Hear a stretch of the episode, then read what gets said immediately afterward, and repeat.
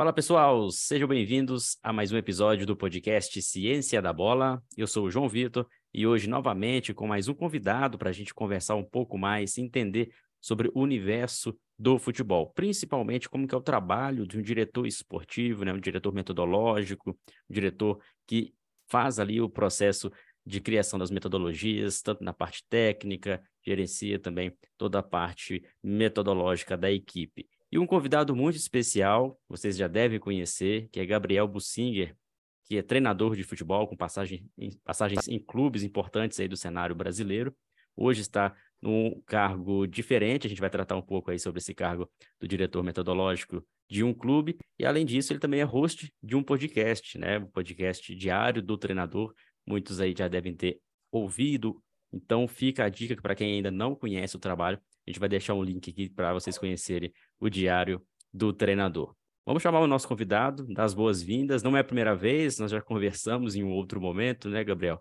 Seja bem-vindo novamente aqui no podcast. Obrigado, João. Obrigado aos amantes e ouvintes aí do Ciência da Bola. É, obrigado pelo convite é, e parabéns também pelo conteúdo né, que você vem é, postando, né, essa democratização do conhecimento e essa aproximação né, realmente da ciência, né, da academia com a prática, que eu acho que é um grande legado que o Ciência da Bola tem feito e, e através dessas lives aproximado muito, né? A academia da prática, a prática da academia e essa dialética ela é muito importante realmente para né, para os dois, né? Tanto para para quem está trabalhando no dia a dia, quanto também para quem estuda e traz pesquisas. Eu acho que isso tem somado bastante e eu já te falei uma outra vez, né? Várias vezes eu estou ali pesquisando alguma coisa para o diário do treinador ou para mesmo para a minha própria metodologia do Esfera, que é, né, eu tive esse desafio de de estar tá formulando e, e, várias vezes que eu colocava dava no site lá no blog Ciência da Bola lá estava de novo então parabéns aí por todo o conteúdo que você tem deixado Legal, Gabriel, agradeço. Realmente é um dos nossos propósitos, né? Promover cada vez mais o conhecimento e a curiosidade para que profissionais e estudantes possam estudar, acompanhar, também criar conteúdos que assim a gente consegue ter um futebol melhor, né, no nosso país. E você é, está num clube, no Esfera. A gente vai falar um pouco aí como que é a metodologia de trabalho, como que funciona. Só lembrando o pessoal que está acompanhando a gente, assistindo ou ouvindo aqui o podcast, deixa seu curtir. Tenho certeza que vocês vão gostar bastante. Quem ainda não está inscrito aqui no canal do YouTube, é importante garantir aí sua inscrição para receber mais conteúdos, tá bom? Vamos falar um pouco sobre a, a, sua carreira, especificamente nesse momento atual. Você já foi treinador em algumas equipes e hoje você está no Esfera, que é um clube recém-criado, né? Se não me engano, tem pouco mais de um ano, e você está no cargo de diretor metodológico. É interessante esse, esse papo nosso de hoje, porque não somente professores, treinadores, mas outros profissionais possam entender como funciona um trabalho de criação da metodologia num clube de futebol. Só para o pessoal entender de forma resumida como que é o seu trabalho atual, Gabriel. Vamos lá, né? Você né, trouxe algo que acho que é importante ser mencionado, que né, eu, né, como treinador, fiquei 20 anos né, como treinador, até em, em várias ocasiões, João, eu, eu desenvolvi é, paralelo, né, como trabalhei boa parte da minha vida em clubes de menor estrutura, sem um financeiro, então acumulei muitas funções. Eu acho que isso foi uma coisa muito importante. Tem um livro muito interessante chamado Como Generalistas Vencem no Mundo de Especialistas. O nome em inglês significa rent, que é o né, que fica amplo. Então, acho que quando você tem no seu princípio de carreira assim uma amplitude de, de ações em clubes de menor estrutura, isso, de certa forma, ele te amplia, né? É, não só o conhecimento, mas também né, todas as ações que tem dentro de um clube. Isso é, eu percebo muito claro quanto que isso me ajuda hoje nessa nova função. Né? Eu é, pedi demissão do Santos para pegar o Esfera como diretor de futebol e metodologia, que é o cargo que eu ocupo atualmente, com o propósito de ser melhor que eu mesmo, né? É, é eu costumo dizer para o pessoal do Esfera que no Esfera eu não serei treinador, né? É, no Esfera eu serei é, é, diretor de futebol e metodologia e se tiver que voltar a ser treinador, né? É, eu farei isso em outro clube, até para que eu possa gerar confiança e, e, segurança na minha equipe de trabalho, né? Que, que é de alta qualidade, os treinadores que a gente trouxe. E, e me experimentando nessa nova função, né? É, que é uma, uma, uma direção, uh, você né, precisa gerenciar. E eu costumo dizer que gestão ela é, se resume, é claro que ela é muito complexa, mas eu poderia dizer que ela se resume em dois grandes braços, que são processos e pessoas. Então, eu acho que é, aquele que realiza uma gestão dentro de um clube, ele tem que focar muito em processos e pessoas. E, e aí, né, dentro do Esfera, eu fui contratado em março de 2022, né, e fiz um contrato de dois anos, né, e o meu contrato vai até, então, março de 2024. Nesse primeiro ano de 2022, é, nós lá no Esfera costumamos dizer que nós cavamos para baixo, então nós tivemos realizando a estrutura do clube, né? E a operação do clube, ela começou só agora, é, em, em fevereiro de 2023. Então, durante um ano, né, o clube é, praticamente se estruturou, né, a gente foi estruturando, idealizando, e, e a minha função foi, durante esse ano, desenhar uma metodologia do clube. Então, né, nós inicialmente viajamos à Europa, né, o clube, para que todos conheçam, ele é, são três donos, três sócios, dois deles vêm do mundo corporativo, né, é, mais da, da parte bancária, e um deles vem da parte do futebol, dentro do agenciamento e, e outras vivências. Os três, então, e dia 1 de abril de 2021 contratam o Rodolfo Canavese, né, que é, era CEO do, do, em Portugal, do, do Estoril. Antes do Estoril, ele ficou três anos no Estoril, ficou três anos no São Paulo e foi um dos presidentes do DB e ficou sete anos no DB. Então, o Rodolfo tem muita, muita competência né, para iniciar um clube, como ele fez no caso do, do, do, do DB. E, é, e os três então, sócios contratam o Rodolfo para ser o CEO e presidente do clube, e então eu faço um processo seletivo, né, com grandes profissionais, e passando no processo seletivo, peço demissão do Santos para assumir. Um mês depois, viajamos então eu, o Rodolfo e o Fábio Francês, né, é, um dos donos, o CEO e eu, e ficamos ali cerca de um mês na Europa, passando ali pelas principais ligas, em mais de 20 clubes na Europa, estudando os clubes, estudando as suas metodologias e estudando e compreendendo o que estão, se, o que estão fazendo na Europa. Depois ah, disso. Ah, Gabriel, é... só para te interromper, é, essa estrutura, vocês, o clube já estava em funcionamento ou ainda não? Ele não, a operação não tinha começado. Ainda não, não estava tendo treinos. E é, quais eram os objetivos específicos das cate quais categorias que vocês estavam observando lá na Europa?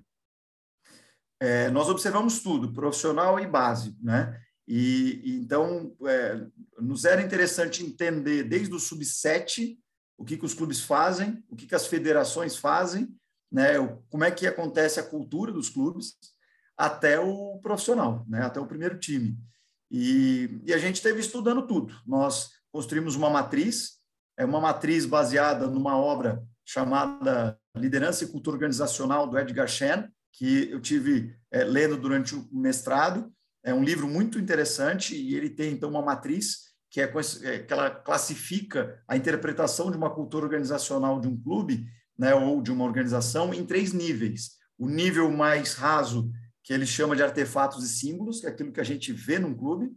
Num nível já um pouco mais profundo, que são os valores explícitos, aquilo que as pessoas explicitam dentro de um clube e também os seus pressupostos, na, na terceira camada mais profunda, pressupostos implícitos. Construímos essa matriz para que a gente pudesse, através dessa matriz, ter uma análise dentro dos clubes. E aí saiu, pensa num livro, João. Foi um, um livro que foi feito, quase um filho que nasceu. E aí nós fizemos algumas reuniões para repassar tudo que aprendemos. E, claro, a ideia foi não imitar o que está lá, até porque Europa é Europa, Brasil é Brasil, mas entendermos e criticarmos aquilo que nós vimos para colocarmos em prática na nossa metodologia. O que faz sentido para, dentro da cultura do Esfera, a gente colocar em prática aqui no Brasil, dentro da cultura da formação e do desenvolvimento de atletas no Brasil, o que faz sentido colocarmos no Brasil. E fizemos, então, durante um ano, é, inúmeras reuniões na casa dos sócios. Nisso foi contratado também uma diretora de cultura e pessoas, que é a Larissa. A Larissa veio do mundo corporativo e somou muito. Então, ela fez algumas reuniões de aculturamento com a gente. Então, para mim, que nunca tinha passado por isso, principalmente no mundo do futebol, foi assim um tempo de aprendizado e desenvolvimento que eu nunca tinha passado no futebol. Né? Então, foi para mim muito bom, né? Ao lado do Rodolfo, com experiência, os sócios, a Larissa. E aí, depois, a Larissa iniciou o nosso processo seletivo, onde a gente fez mais, né, fez um processo seletivo aberto, né, com mais de 700 profissionais que queriam trabalhar do clube. Aí foi um outro aprendizado, aprendi muito com ela e com o Rodolfo, porque eu nunca tinha participado do lado do contratante no processo seletivo. Eu sempre tinha participado do outro. Então, foi um outro período também muito gostoso.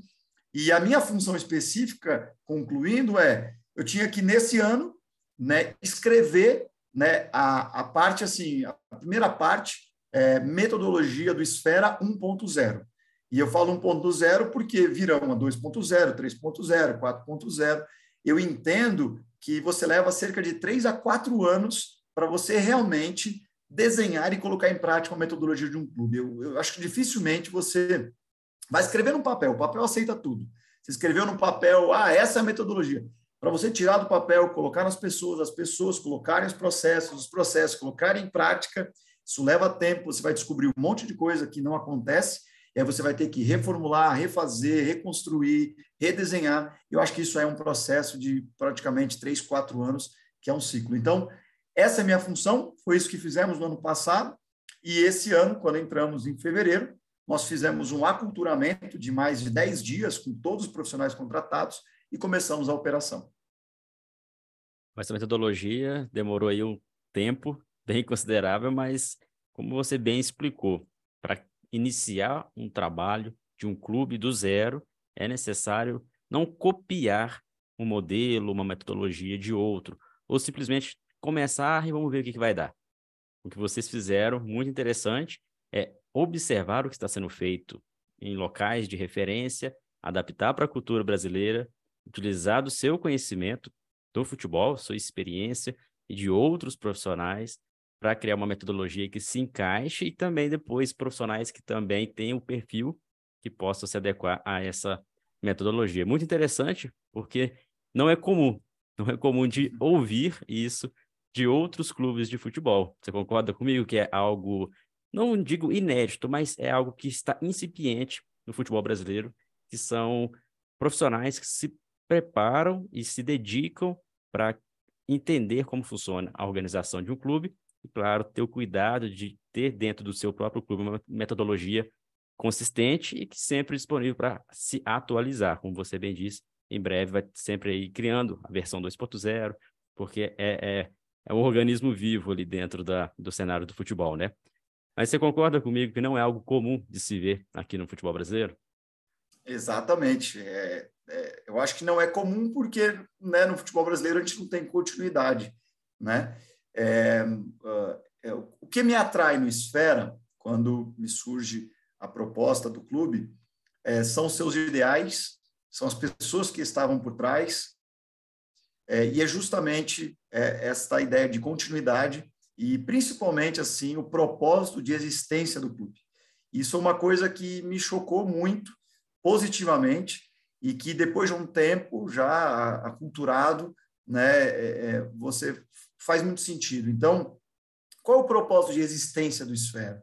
Né? Isso é uma coisa importante ser dita, que é você é, impactar positivamente a vida de pessoas. É isso. Então, o clube tem um manifesto que está no site, e o manifesto é transformar as bases do futebol brasileiro. E então a ideia para vocês entenderem na metodologia é, é, o mesmo futebol que fere é, para o esfera pode ser o mesmo futebol que sara, que cura. Então são dois lados da mesma moeda. A mesma moeda é o futebol. Então é uma moeda chamada futebol. E aí, como né, o Diniz e muitas pessoas falam hoje, essa máquina de moer gente, que é o futebol, e moer atletas, comissões técnicas, pessoas que trabalham com futebol, né, é, você tem uma outra parte né, dessa moeda que é usar o futebol para sarar. E esse é o propósito de existência do clube. Então, quando os sócios me apresentaram isso, eu não entendia, não me fazia sentido, porque era algo muito inédito do que eu tinha visto. E aí, eu, no meu primeiro treinamento, que a gente fazia alguns treinamentos esporádicos, João, eu fiquei já impactado, porque eu vi os três sócios atuando, pegando bola atrás do gol, eu vi o presidente é, levando né, caixa, água. De repente, eu vi 80 crianças, é, desculpa, 60 crianças, acho que não, de 60 80 crianças. Eles fecharam um, um, um local que é caríssimo, que é o Atlético Sorocaba. De repente, eu vi, eu falei, como é que essas crianças vieram parar aqui? Não, pagamos passagem aérea, pagamos os transportes. Eu falei, e esses pais, e esses parceiros que são os professores, não, tudo, Esfera bancou tudo. Eu falei, mas quem é que está bancando todo esse hotel para as pessoas esses três dias? É o Esfera. Aí eu começo a olhar, aí eles treinam de manhã e de tarde, que foi o que eu elaborei, quando chega a noite, os sócios é, é, fazem interação com, a, com, os garotos, né, instruem, se divertem, vão direcionando. Eu vou olhando tudo aquilo e me impressiono. Quando chega no domingo, nosso presidente, que é o Rodolfo, ele leva todas as crianças num cinema para assistir o Batman, depois passa no McDonald's e depois colocam elas num voo de volta para casa. Eu olhei, caí, caí duro, falei assim, não, não é possível que eu estou vendo isso. E aquilo ali me impactou. E aí eu depois eu fui entendendo um pouco mais através das dinâmicas que a Larissa foi fazendo, entendendo a cultura do clube, que é realmente né, seguir as diretrizes do clube. E se você for hoje no site, nós temos ali seis diretrizes, que é uma educação humanizada, falar a verdade, viver através do fair play, é, realmente transformar um, um, um, jogador num atleta, né? É, e outras coisas mais, é, é, é, o respeito à diversidade, enfim. E aí, quando você vai vivendo o clube, você vai percebendo que essas diretrizes, né, e agora a metodologia, ela não está num papel, ela está sendo realmente é, é, colocar em prática eu posso enumerar para ti inúmeras ações que a gente faz no dia a dia e tem impactado muitas pessoas, desde de pessoas é, envolvidas diretamente, que são os pais, os próprios atletas, até mesmo arbitragem. A gente tem um vídeo agora do último jogo que o árbitro é, foi impactado pela forma com que né, é, os atletas, porque a gente pratica o fair play, né, é, é uma das diretrizes do clube. Então, os atletas não falam com o árbitro durante a partida, a comissão técnica também não, a gente respeita o jogo, a gente respeita o adversário, né? É, é então, a gente procura isso, porque teve um, um, um, lance impressionante, se você quiser pode buscar, o nosso atleta fez um gol, a rede estava furada, e, e os nossos atletas colocam a mão na cabeça, tipo, ficam desacreditados, né, que a árbitra não deu o gol, com a bola passou dentro da, do gol, o jogo seguiu sem ninguém perder a cabeça. Então, é, a gente fica muito feliz. A gente tem o que a gente chama dos seis raios, que são, né, é, isso até dentro da metodologia, isso foi é, também, de certa forma, inspirado naqueles quatro ventos do Atlético Paranaense. Né? É, os seis raios são né, o fair play, a energia, que a gente chama, o que, que é energia? É a determinação, o empenho, a entrega, sabe? A gente não aceita que as pessoas não se esforcem para as coisas, né? É, a gente coloca também uh, uh, o trabalho em equipe, colocamos a velocidade, colocamos. Uh, agora me deu um branco. É, nos outros dois, autonomia, que os atletas têm uma autonomia, né? É, e, e a coragem, né? Que, que é realmente ele, ele não ter ausência de medo, né? Eu costumo dizer que é, baseado até no Nelson Mandela, que falava isso, né, que a coragem não é ausência de medo, mas é triunfar sobre ele. Então, é, é, em cima desses seis raios que a nossa equipe deve jogar, que a gente deve ser, para que a gente pratique aquilo que a gente fala, que é impactar positivamente a vida de pessoas. Então, é, é em cima disso que o clube se propõe a existir, é o propósito de vida do clube, que é realmente sarar e curar pessoas que geralmente são feridas e machucadas com o futebol. E isso não só atletas, mas nós também de comissão técnica. Né? Na imersão, uh, os colaboradores gostaram muito do que nós falamos, que foi uma expressão do pão. Isso é o seguinte, no século XIX, um orfanato inglês estava diagnosticando o seguinte problema. As crianças do orfanato, elas estavam, quando chegavam da rua, de forma sintomática, elas, ao é, terem uma refeição, elas, ao acabar a refeição, elas colocavam a comida no bolso porque elas não tinham certeza que elas iam fazer uma próxima refeição.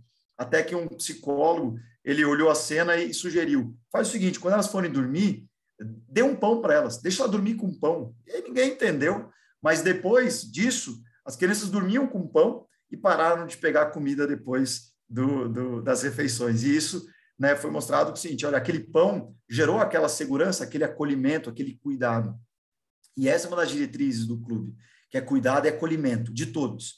Então, quando eu vi o clube né, investindo em mim para ir para a Europa, passar quase um mês na Europa, ter a oportunidade de estar com a minha família, minha esposa, minha filha, na Europa, o clube cuidando, me acolhendo. Depois eu vejo um contrato. É, eu trabalhei toda a minha vida e só recebi em dia em dois clubes na minha vida no Brasil, que foi o Santos e agora o Esfera. O Havaí, boa parte do tempo que eu passei, recebi em dia, o Havaí sempre pagou, nunca deixou nada para trás, mas às vezes levava dois meses ou alguma coisa assim. É, então, é, é, quando você repara nisso, você fala, peraí, isso é cuidar do acolhimento, sabe? O clube paga em dia, o clube investe nos seus é, colaboradores, acolhe, cuidado. Hoje eu estou fazendo minha licença Pro, o clube está bancando praticamente 80% da minha licença Pro, entende? Então o clube investe no profissional, ele acolhe o profissional, ele cuida do profissional. Isso faz com que nós, profissionais, a gente fale, cara, isso é comum no futebol?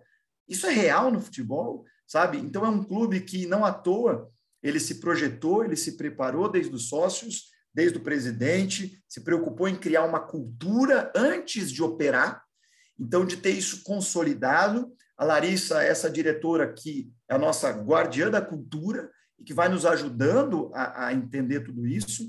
Depois a gente passa por 10 dias de imersão e aculturamento com todos os profissionais que foram contratados através do processo seletivo, para só depois colocar a operação em prática.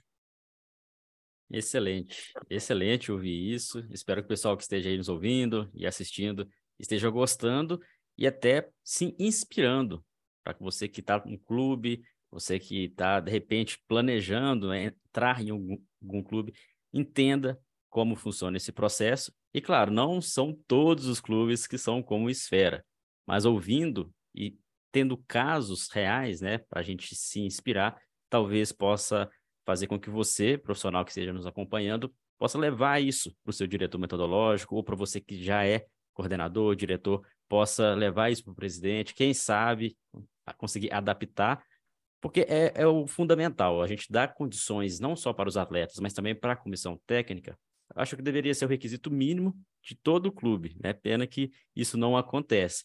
E no caso do Esfera, é impressionante né? a forma como que vocês fazem e também por você falar, Gabriel, a gente consegue perceber a empolgação de que realmente o que acontece ali te dá prazer também de colocar em prática. E, e para aquele profissional que talvez sonha em atuar num clube como esse, mas o clube já está em andamento, já está com, está em funcionamento durante um período, um tempo. Será se é possível ajustar para uma metodologia específica? não reiniciar, mas ajustar. É possível, talvez vai demorar um tempo maior. A sua experiência dentro do futebol, sua experiência na coordenação metodológica, como seria no caso não de um clube que está começando do zero, mas de um que já está em andamento? Essa tua pergunta é bastante complexa, porque eu acho que vai depender muito são das pessoas que estão por trás do clube e de uma palavra chamada estabilidade. Né? Eu acho que é, um dos maiores problemas que nós enfrentamos né, são as contínuas trocas, né? E isso é dentro do sistema, é dentro do ecossistema. Então não é pessoal, né? Não é um clube X ou Y. A gente não tem continuidade, a gente não tem estabilidade. Eu até é, é, compartilhei contigo, né? E, e, se quiser colocar aí na tela, né? Eu acho que é, é interessante a gente ver é, uma pesquisa que eu fiz, né? Essa pesquisa é, é, foi feita né, para a aula dos executivos da CBF, né? É, eu dou aula nas licenças e também dou aula para o, o, os executivos, né? É, e, e, eu não me sinto à vontade para dizer, ah, eu posso dar aula para os executivos, eu, eu não atuei nisso ainda. Então, uma das coisas que eu procuro fazer é, e aí isso vai no coach education, no coach development, que é como ensinar treinadores, ensinar executivos, ensinar pessoas. Eu não preciso saber mais do que quem está naquela sala, mas eu preciso mediar o conhecimento que eles já têm para que eles ensinem eles, né? É, e, e, e, é uma das coisas que eu procuro fazer quando dou aula para os executivos. Então, eu sempre procuro trazer uma, uma pesquisa. Como é que foi feita essa pesquisa?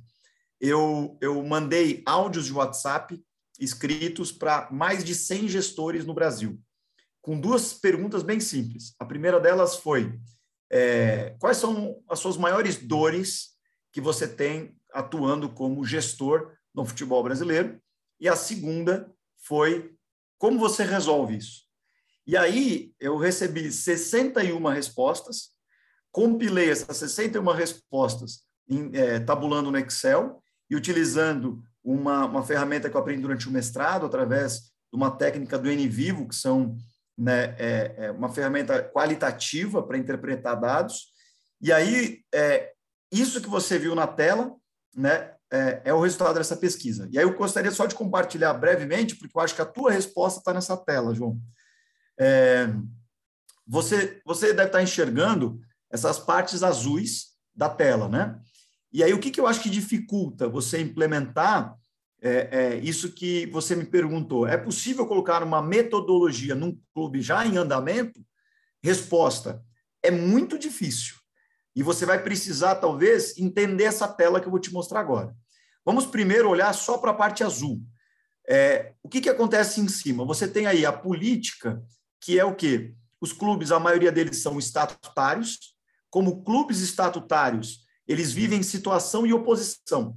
Então, a cada três anos ou quatro anos, troca-se o presidente do clube. E aí você tem, então, a situação, que é o atual presidente, e você tem a oposição. E o que, que isso tem a ver com o clube? Porque o que acontece é, vamos imaginar um clube X. O cara é torcedor fanático do clube X, mas ele é oposição, ele não é situação. Então, o que, que acontece? Olha, eu sou, eu amo esse meu clube, mas se ele perder, acho até que é bom, viu? Porque vai enfraquecer a situação e eu posso pegar o poder. Entende? Então começa tudo na parte política, polis, poder, parte política. E aí você tem então uma situação de oposição dentro do próprio clube, o que já de certa forma enfraquece um pouco a situação. Aí passa para outra parte azul, que está escrito pressão interna e externa. Então você já tem uma pressão interna grande por conta da oposição interna que vai, de acordo com os resultados que não vão aparecendo, por isso que tem essa setinha resultado, quando não aparece o resultado, essa pressão interna cresce, porque a oposição ela vai fragilizando pessoas no corredor, na rádio peão, e vai fragilizando nas, nas mídias, vai vazando informação, vai, vai trazendo uma certa, um certo caos para a situação, porque ela quer o poder. E aí você passa a ter também uma pressão externa, que são inflamadas pelas redes sociais e pelos blogs, que hoje estão muito presentes dentro do clube. Isso faz com que a gente vá para o terceiro azulzinho.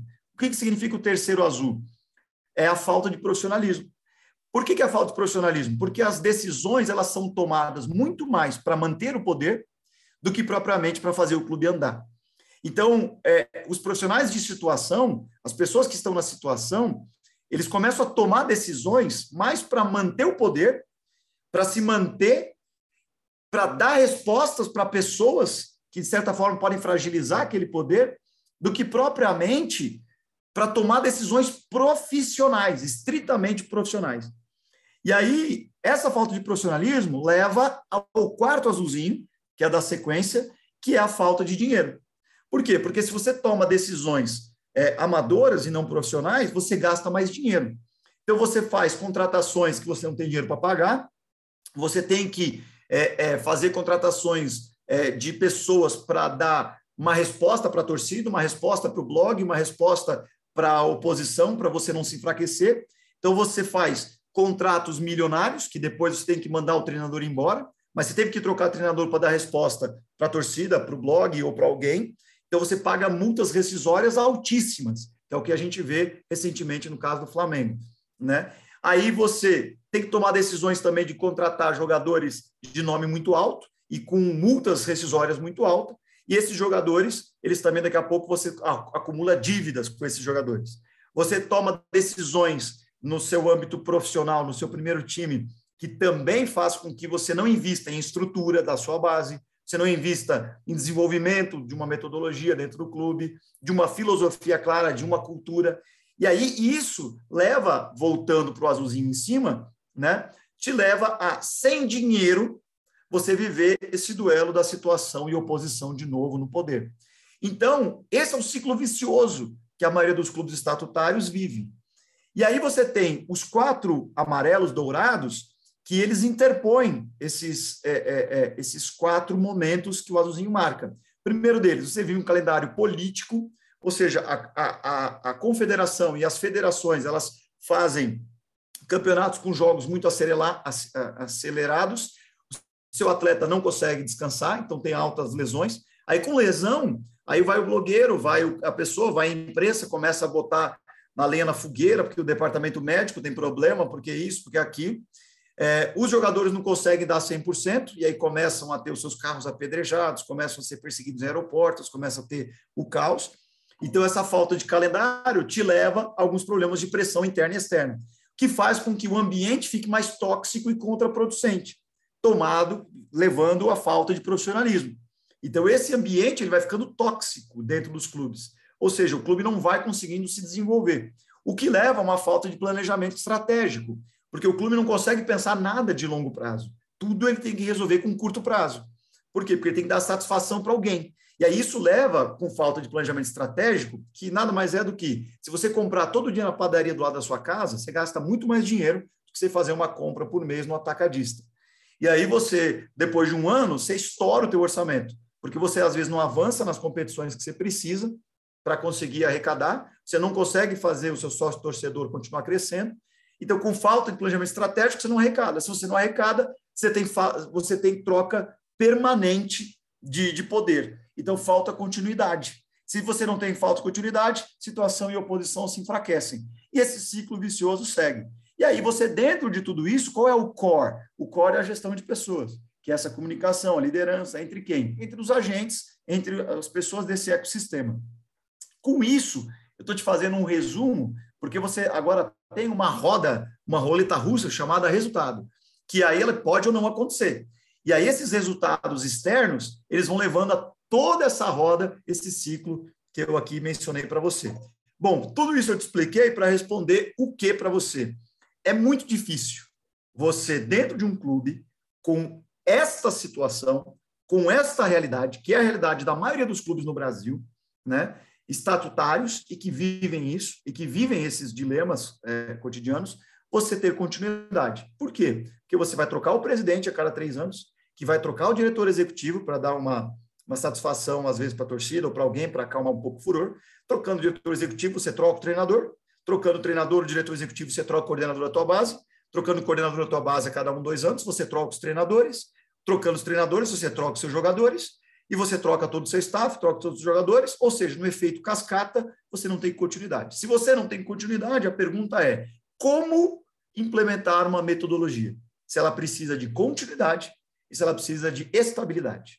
E aí é, é, chegamos então a, a esse problema crônico que nós temos no Brasil.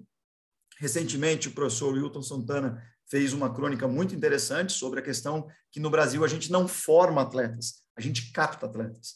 Então, é justamente isso que vai tornando o Brasil, infelizmente, né, aquela coisa de correr atrás do rabo, você ficar dando, vivendo em ciclos, e a gente não vai avançando, é, vai sendo um ambiente contraproducente e as metodologias elas vão deixando de existir.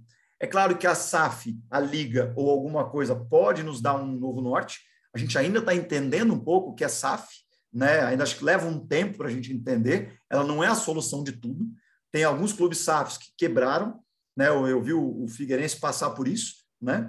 Mas outros também. Então, é, é, tem SAFs e SAFs. Então, não é, não é a solução para tudo, mas a solução vai ser quando nós entendemos que gestão, é, é, governança e, e profissionalismo é o que vai fazer um clube se manter de pé. E aí nós temos, talvez, para concluir a minha resposta, talvez o grande exemplo no futebol hoje seja o Palmeiras, onde ele só vive uma situação ou seja, a Leila se elegeu ou foi reeleita sem nenhuma chapa é, para tentar se reeleger com ela. Ou seja, ela é, é, no, no, Palmeiras você não tem uma oposição. Então, se você não tem uma oposição, você não tem pressão interna, se não tem pressão interna, se você consegue investir dinheiro num avião, como ela fez agora. Ela não teve que gastar com outras coisas.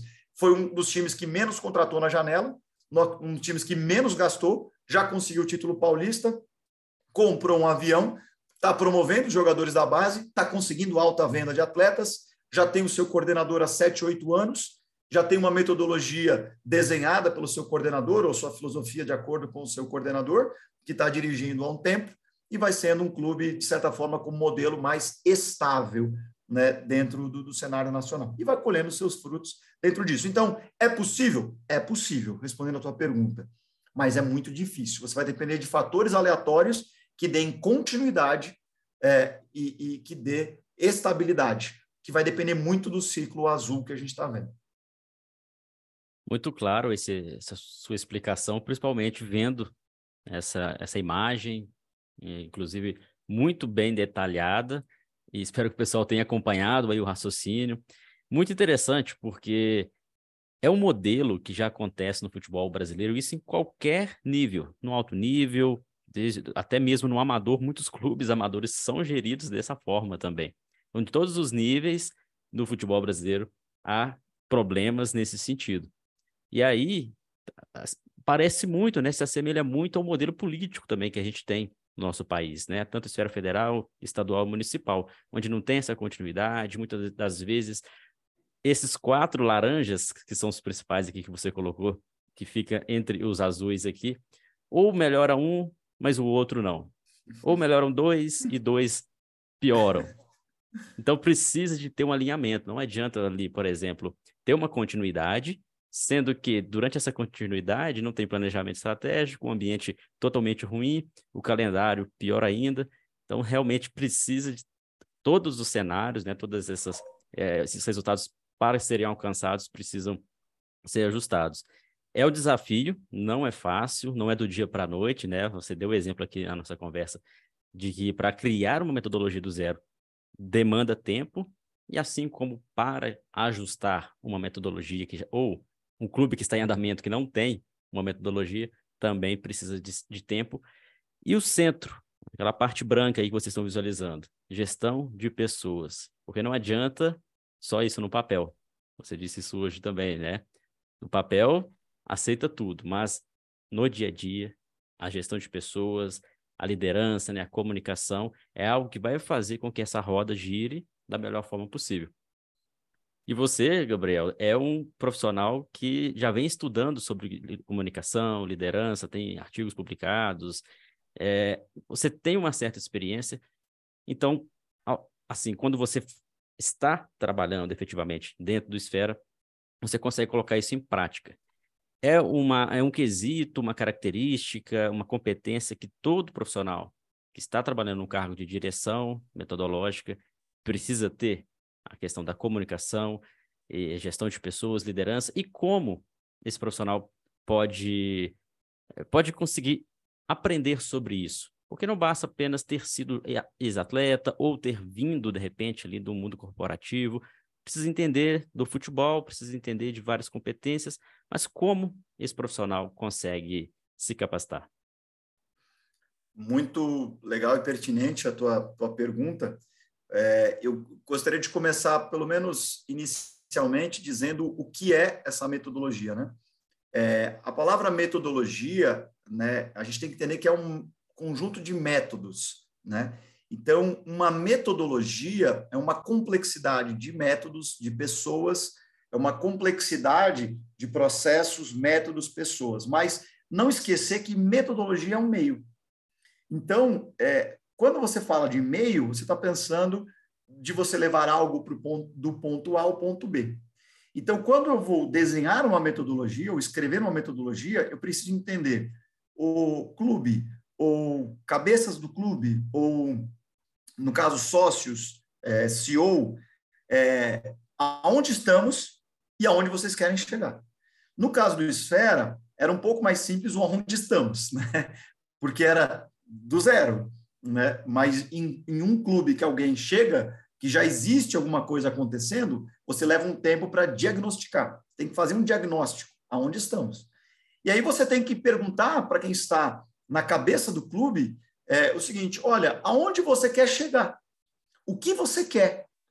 E quando esse clube ele te fornece de uma maneira clara o que ele quer, então você consegue dizer a melhor metodologia ou o melhor meio de se sair da onde estamos para chegar onde vocês querem é essa, na opinião do diretor metodológico.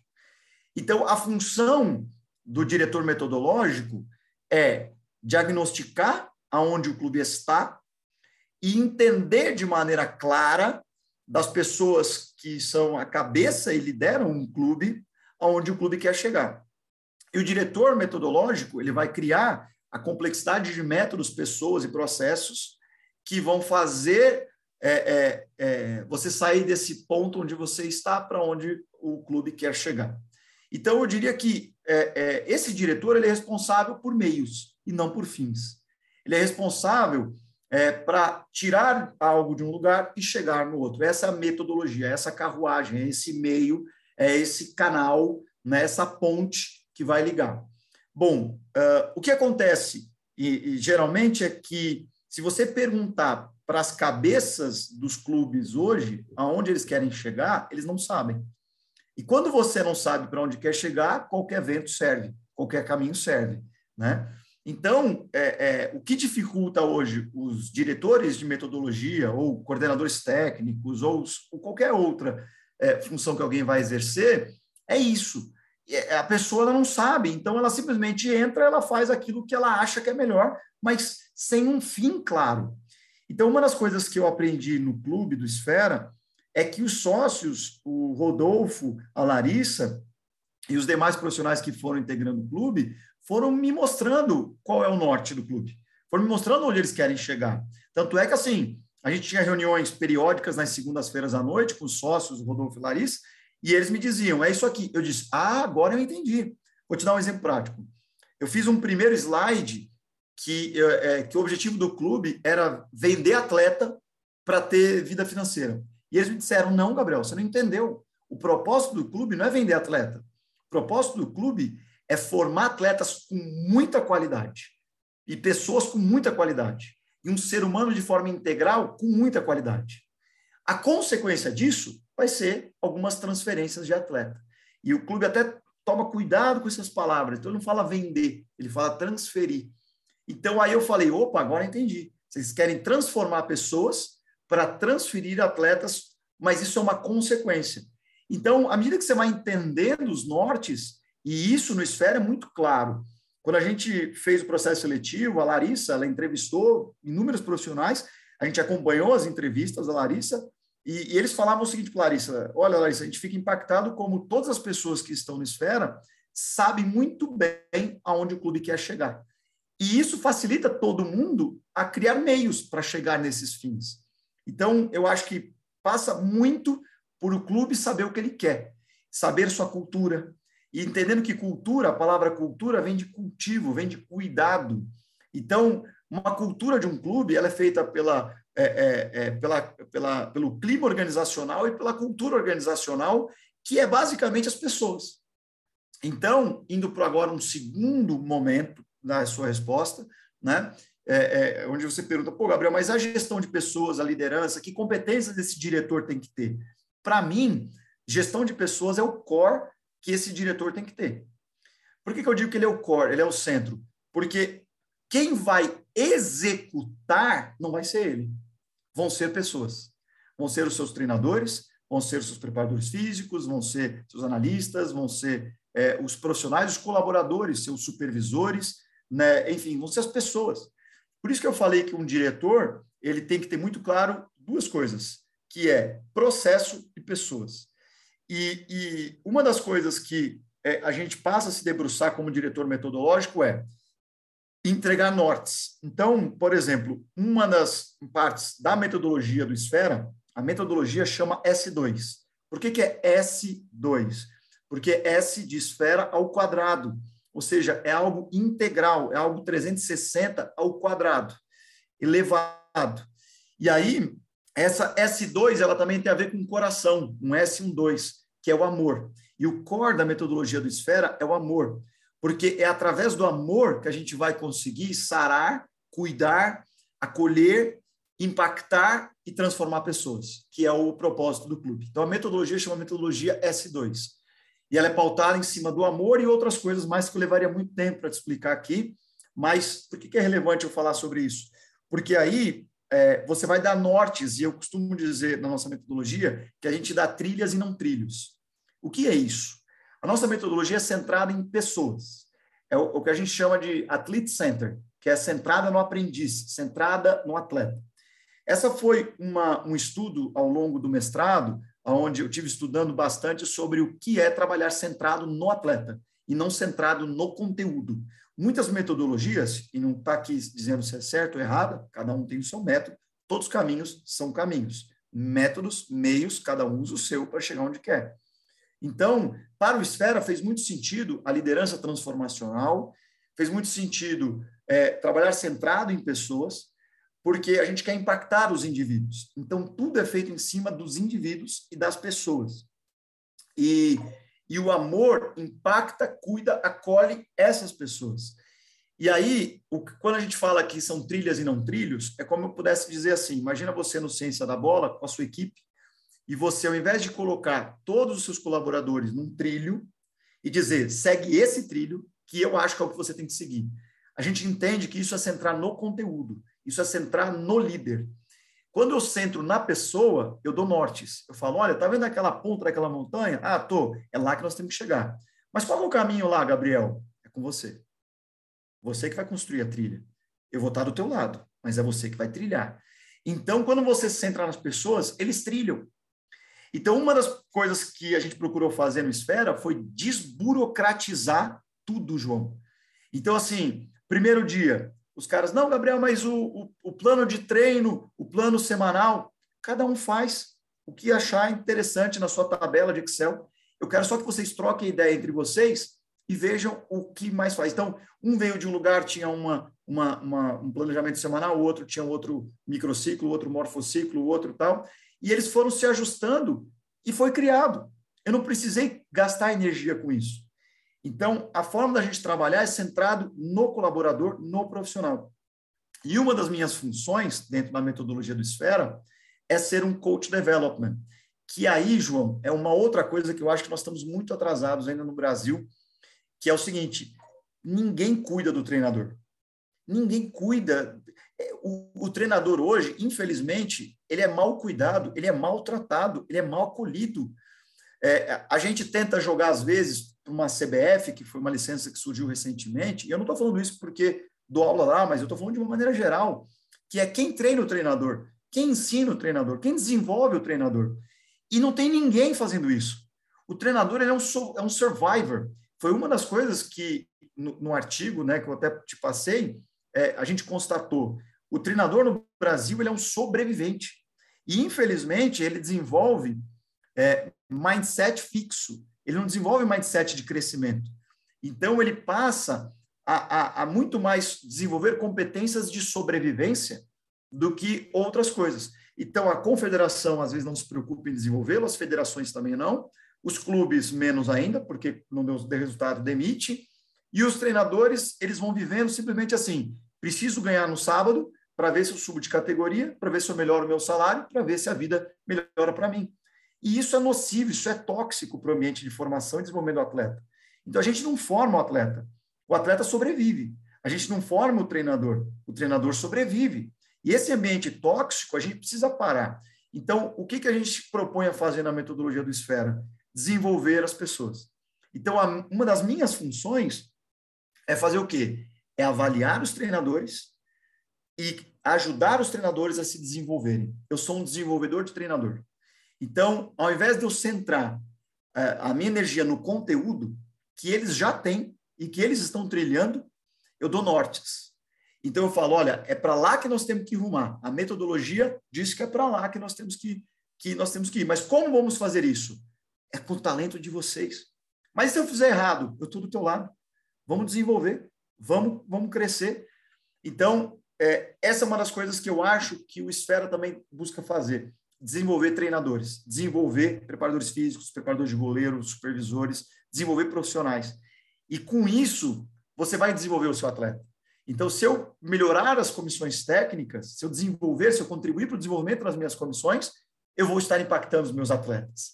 E é por isso que o diretor, ele é muito mais um gestor de pessoas, ele é muito mais um gestor de processos, e eu costumo dizer muito para eles, e segundo as pesquisas de mestrado também que eu, que eu pude ver, o ambiente ele tem que desenvolver. Então, é, é, ao invés de centrar no treinador, a gente centra a aprendizagem e desenvolvimento no ambiente para desenvolver o atleta. Então, o ambiente tem que ser caótico, mas o ambiente tem que ser é, é, é, amoroso de acolhimento.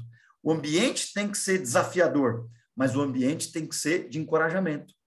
E aí você vai criando ambientes para que o atleta se desenvolva conforme o ambiente e não conforme a cabeça de um ser humano. E aí você centra no atleta, respeitando a sua individualidade e ajudando ele a criar trilhas e não trilhos. Não botar o talento num trilho, que ele fica lá num trilho e não se desenvolve. E aí, concluindo, é, a competência de gestão de pessoas ela é fundamental para isso. Então, eu gerencio pessoas, processos e sinergia entre a minha equipe. E aí, diga-se de passagem, é uma equipe muito qualificada. Né? Os treinadores que nós tivemos, o Pila, né, que é o nosso treinador do 17 hoje, o Henrique, que é o treinador do 15, a Nadima, que é a treinadora do 14, né, o, o, os preparadores físicos que a gente trouxe, vários deles estavam no profissional, o Hugo, que está no 17, né, o Lucas, que estava no profissional, o, o Hugo estava no Audax, o, o Lucas estava no profissional do Coimbra e do Vila Nova, estão conosco. Então, você vai vendo profissionais muito capacitados, né, é, que foram vindo de vários clubes do Brasil e estão topando participar do, do clube como esfera, que cuida e acolhe, e aí eu vou cuidando deles. Agora, uma outra área de, de, importância são os conhecimentos profissionais. Se eu não tiver eles, eu também não vou conseguir avaliar as pessoas, eu não vou conseguir contribuir para as pessoas.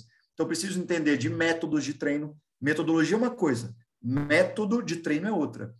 Então, seja os métodos analíticos, seja os métodos sistêmicos, situacionais, seja os métodos globais, dos mais diversos, teaching games for understanding, né, e outros mais que, que o seu blog, é, eu até dei uma olhada neles, fica muito legal da maneira com que você separou analítico e globais, e dentro dos globais você foi expandindo eles. Então, é, você precisa entender de métodos, você precisa entender de hard skills, né, de software, de outras coisas. A gente foi dialogar com o meu analista é, sobre qual software a gente ia adquirir, né, eu precisei entender um pouco disso. Então, você precisa entender um pouco da parte de conhecimentos profissionais, hard skills, mas você precisa desenvolver muito soft skills, né? Que são essas habilidades mais é, interpessoais e intrapessoais, como a gente falou naquele último podcast que fizemos juntos. Excelente, está bem completo aqui esse papo. Então, quem está assistindo a gente aqui no YouTube, coloque o seu curtir se estiver gostando, deixe também seu comentário a respeito do que a gente vem abordando hoje. Quem está no Spotify e outras plataformas aí ouvindo, muita gente está no trânsito, ouve aí lavando louça, na academia, fazendo sua corridinha, também depois deixa o seu curtir aí no, no Spotify. E, claro, reveja ou ouça novamente, porque que conteúdo muito valioso que o Gabriel passou para vocês. Tenho certeza aí que vai ser muito válido para que vocês apliquem no dia a dia. Gestão de pessoas é algo fundamental. O Gabriel destacou isso muito bem. A gestão de pessoas é importante, mas não adianta também você saber gerir pessoas, sendo que não tem um conhecimento técnico específico daquela área de atuação. Então, é juntar sempre o útil ao agradável, né? Então, tem que se preparar, tem que saber muito de futebol e saber muito também de como lidar com pessoas para colocar em prática. E principalmente, Gabriel, o que eu percebi na nossa essa conversa de nós hoje aqui que é essa visão de querer algo diferente, de querer mudar, é, de estar incomodado, tanto você quanto os profissionais e o próprio, o próprio clube, né, os profissionais, os diretores do, do clube, de fazer algo diferente, porque é só assim que a gente consegue mudar o futebol brasileiro, não só o futebol brasileiro, mas a vida das, das, dos adolescentes, né, das adolescentes, das crianças, dos jovens que estiverem participando do clube do clube do Esfera, porque isso é importante. O atleta, ele não é atleta para sempre. Ele é, antes de, disso tudo, é uma pessoa. E a gente, por muitas das vezes, a mudança é sempre mudar o atleta, mudar o futebol, mudar o atleta, mudar o futebol. Não, a gente tem que mudar é a questão de como o esporte pode auxiliar na mudança do cidadão, para, consequentemente, a sociedade. E aí sim, o reflexo da sociedade vai se refletir ali nos clubes de futebol e outros esportes também.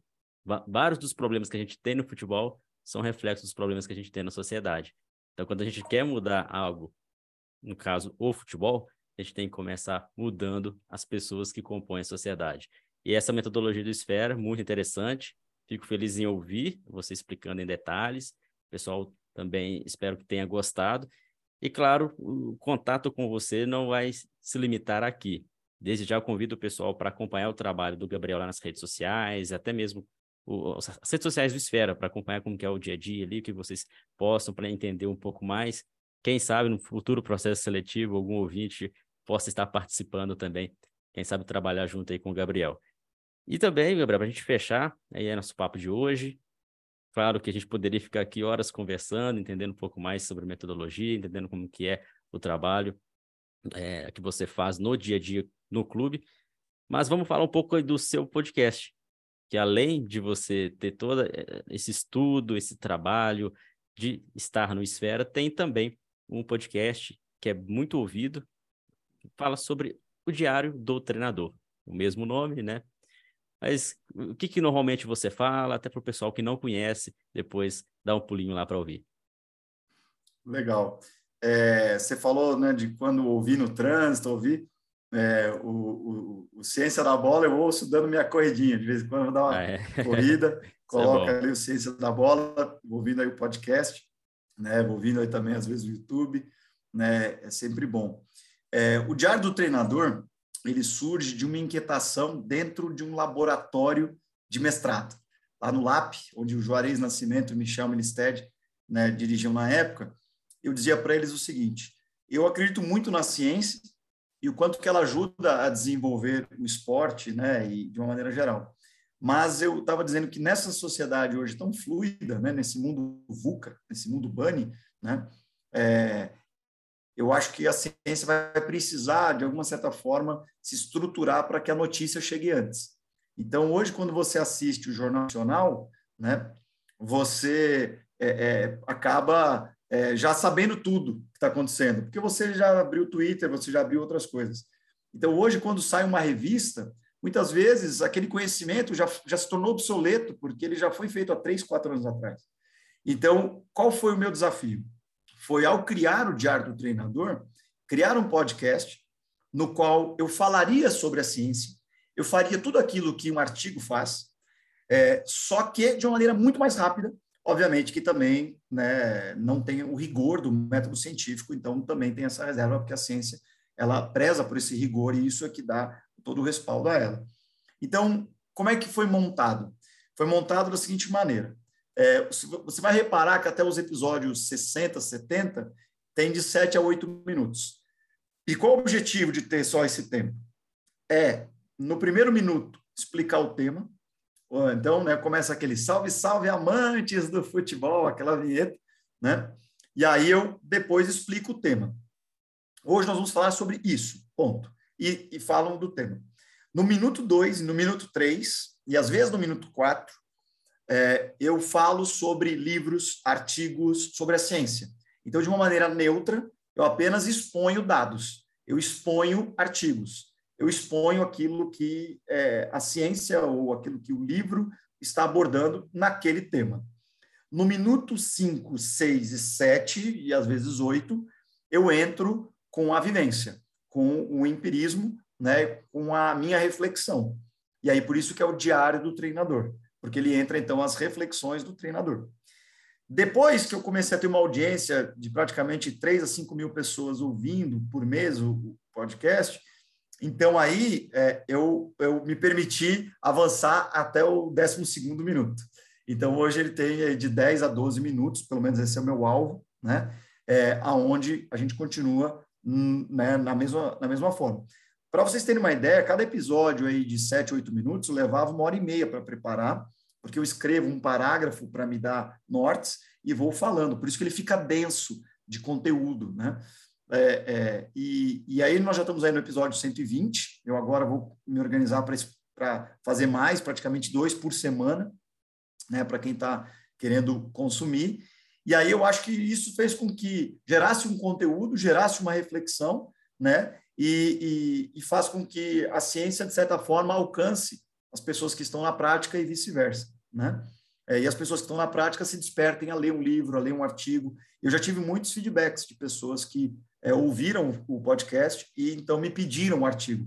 Até é, é, uma das treinadoras que eu fiz uma mentoria, né? Porque do podcast agora surgiu a mentoria. Eu faço uma mentoria toda segunda-feira é, com um grupo de, de, de, de, profissionais.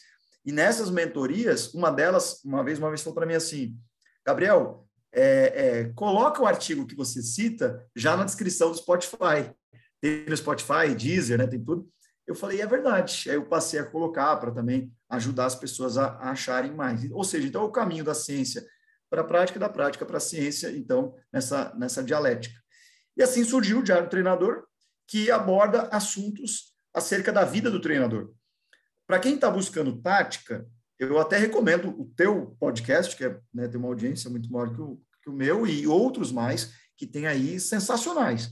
Então, a gente não aborda muito sobre tática a gente aborda sobre a vida do treinador. Então, tem episódios que a gente fala sobre é, como ele faz para aprender, como ele faz para se desenvolver, é, como é que ele se atenta mais ao mercado, o que, que o mercado fala.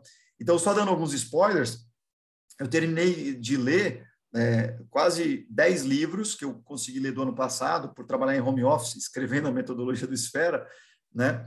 É, eu consegui ler muitos livros muito, muito, legais que eu vou estar abordando dentro do, do, do podcast, né? E aí eu estou estruturando os podcasts para abordar o que esses livros vieram me ensinando, né? É, que eu acho que vai romper com a prática. Então, o próximo episódio eu vou já falar sobre né, é, o Mindset, que é um livro né, da, da Carol é, é, Dweck, e que vai explicar um pouco o Diniz, o Fernando Diniz, pelo menos na minha ótica.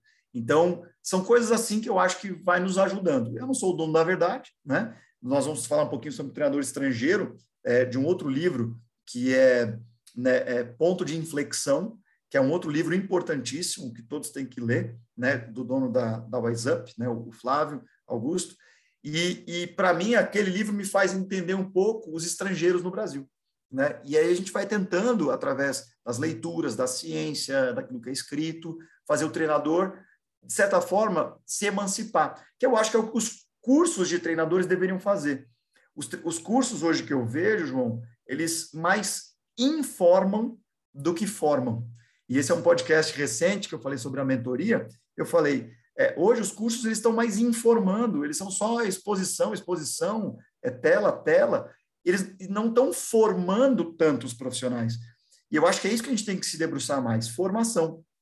E aí, é, é, a partir é, é, de quando você se propõe a é, fazer o treinador mais reflexivo, fazer o treinador mais crítico, fazer o treinador se emancipar do tenho que ganhar no sábado para manter meu emprego. E isso faz com que ele não se desenvolva. Né? É, fazer uh, as pessoas que estão também ao redor do treinador é, se emanciparem. Os treinadores reclamam dos seus salários de base, porque realmente não sustenta a sua família. Mas eles não param para pensar outras formas de monetizar. Né? E por aí vai. Então, é, é, é, muito pautado em cima disso que surgiu o Diário do Treinador, assim foi a sua origem, né? Assim, já estamos aí no episódio 120, a gente segue desenvolvendo. Eu sou aqui o 110, né, do Ciência da Bola, mas né, é, é, a ideia é que a gente continue construindo, né? É, e até deixo o convite, João, para que você tá, possa encabeçar no Ciência da Bola uma porta para o Esfera. E onde é que eu estou querendo dizer isso? Por exemplo, se você quiser, e aí dentro dos cursos que você oferece, que são muito bons, dos profissionais que vêm aí né, né, no, no seu é, podcast, né, é, e, e, que você faz, se você quiser assim, ó, Gabriel, eu vou juntar aqui 20 profissionais para passarem dois, três dias no Esfera acompanhando, vendo em loco tudo que está acontecendo, eu centralizo em você, você traz os profissionais, a gente vai ser um prazer receber vocês. Tem um profissional que eu acho que merece ser citado, que é o Dedé, André Matias, foi um profissional que hoje é o nosso Chief Scout. Ele foi contratado como um treinador freelancer. Ele fez um trabalho tão bom que o Rodolfo promoveu ele para coordenador de scout, né? E o nosso coordenador de scout hoje. E ele recebe as pessoas, faz um tour, recebe as famílias, recebe os atletas. Ele está implementando alguns processos sensacionais lá junto com o Lambari, o Matheus, né? O William e outros scouts que a gente tem no clube. Então, é, vai ser um prazer vocês conhecerem o departamento de scout, conhecer os analistas, que é o Henrique né, é, e o Luiz, conhecer o supervisor que a gente tem atualmente, né, que é o Alexandre, um cara sensacional. Outro cara que a gente trouxe, João, que é o Zanetti, né? É, o Zanetti é um profissional que já recebeu propostas de clubes de Série A e não foi, permaneceu com a gente. Ele é o nosso diretor de performance e saúde dentro do clube. Então, assim, todos esses diretores eles estarão à disposição para receber os alunos do Ciência da Bola, né, é, e outros mais que você quiser nos direcionar. E para a gente realmente vai ser um grande prazer abrir o clube. Um dos nossos quesitos é a transparência e a governança. Então a gente né, quer receber pessoas para que a gente, as pessoas possam conhecer um pouco mais sobre o que o clube está fazendo. E aí você é um cara que faz essa ponte né, entre realmente nós que estamos na prática e as pessoas que estão buscando se desenvolver através do conhecimento. Então vai ser um prazer. Muito bom saber disso. Pessoal, fica aí a dica. A gente pode fazer esse link. Acompanhe o trabalho aqui do Ciência da Bola, acompanhe o Esfera, acompanhe também o Gabriel Bussinger nas redes sociais, que em um momento específico a gente vai se conhecer, né? Se tiver a possibilidade também de levar aí o Ciência da Bola lá para dentro do, do clube, entender como que é o dia a dia. Em breve aí vai ser legal. E, claro, profissionais que estão participando aqui com a gente sempre ter é, vislumbrar situações, vivências, experiências dentro de um clube como o Esfera. Gabriel, muito bom conversar com você. Espero aí que não seja nosso último contato. A gente vai em breve aí com mais ações, conversar um pouco mais sobre outros assuntos. Fica o convite para o pessoal acompanhar. Vou deixar o link aqui do Diário do Treinador para que vocês acessem lá, sigam e acompanhem. É muito bom saber que tem pessoas que fazem conteúdo de uma forma gratuita. Né? Esse podcast vocês podem achar no Spotify, né? no Deezer, como você disse. Isso é muito interessante e é muito alinhado o que a gente faz aqui também no podcast. É instigar o conhecimento de uma forma com uma linguagem mais facilitada. Claro, quem quiser aprofundar, aí tem cursos, aí tem artigos, livros que podem auxiliar de uma maneira mais aprofundada. Legal? Gabriel, obrigado novamente. Fica aí o convite. Espero te ver em breve. E quem sabe presencialmente, né? A gente fazer um podcast aí presencialmente vai ser legal. Muito legal, João. Obrigado pelo convite mais uma vez. E reitero, né? É, vem, por favor, nos fazer uma visita no dia que você vier a São Paulo. Né? O nosso CT é considerado um dos cinco melhores do Brasil. A gente fica ali no município de Jarinu. É o antigo CT do Red Bull, né? Onde eles estavam. É, e para nós vai ser um prazer. E aí, né, seja os alunos do seu curso, ou quem fizer o seu curso né, do Ciência da Bola, você canaliza eles e pode ser uma conclusão do curso, passar conosco lá dois, três dias, você vem, traz eles, né? E para nós vai ser um prazer. Obrigado mais uma vez e parabéns mesmo por todo o conteúdo que você tem colocado, seja nas plataformas de vídeo, seja nas plataformas de áudio, mas também aquilo que você tem escrito nos seus blogs. Legal, Gabriel. Eu fico feliz aí de receber o seu parabéns. Vamos caminhando junto, fazendo cada vez mais futebol melhor no nosso país. Grande abraço. Pessoal, Grande abraço para vocês. Obrigado pelo carinho da audiência de sempre. Esse foi o episódio 110. Na próxima semana de volta aí com mais um convidado para a gente trocar ideia aqui no podcast Ciência da Bola. Grande abraço.